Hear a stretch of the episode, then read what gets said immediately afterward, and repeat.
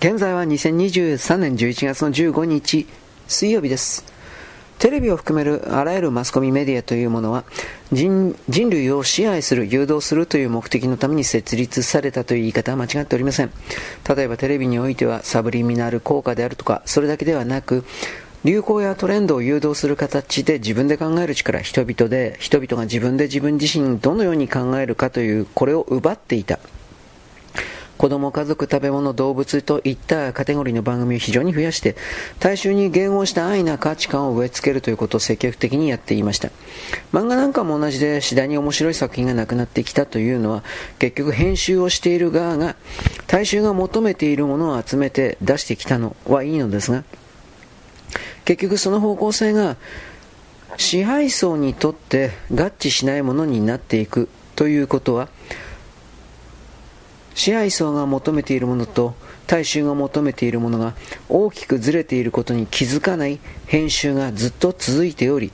故に漫画が全く面白くなくなってきているということにもつながっています。つまりこれらの文化文物というものは基本的には人間を支配統制するためにいわゆる因子勢力と言われている者たちがこの人類世界の中に埋め込んだいくつかのものこういう言い方はできるでしょう我々はこれらの上から押し付けられた、上から上手に与えられたもの全てを一旦は捨てなければならない。その上で自分自身で本当に楽しいと思えるものだけを、ただひたすら個人が追求し、それを誰かが見る、共有する、理解する、といった形の新しい何かに組み替えなければならないということが示唆されています。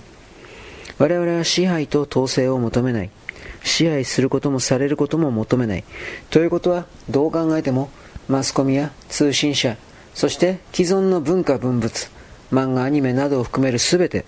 これからは一旦離れなければいけないのだろうなという予感と覚悟と実際の行動、そうしたものが求められ、それが計測、観測されているのだということであります。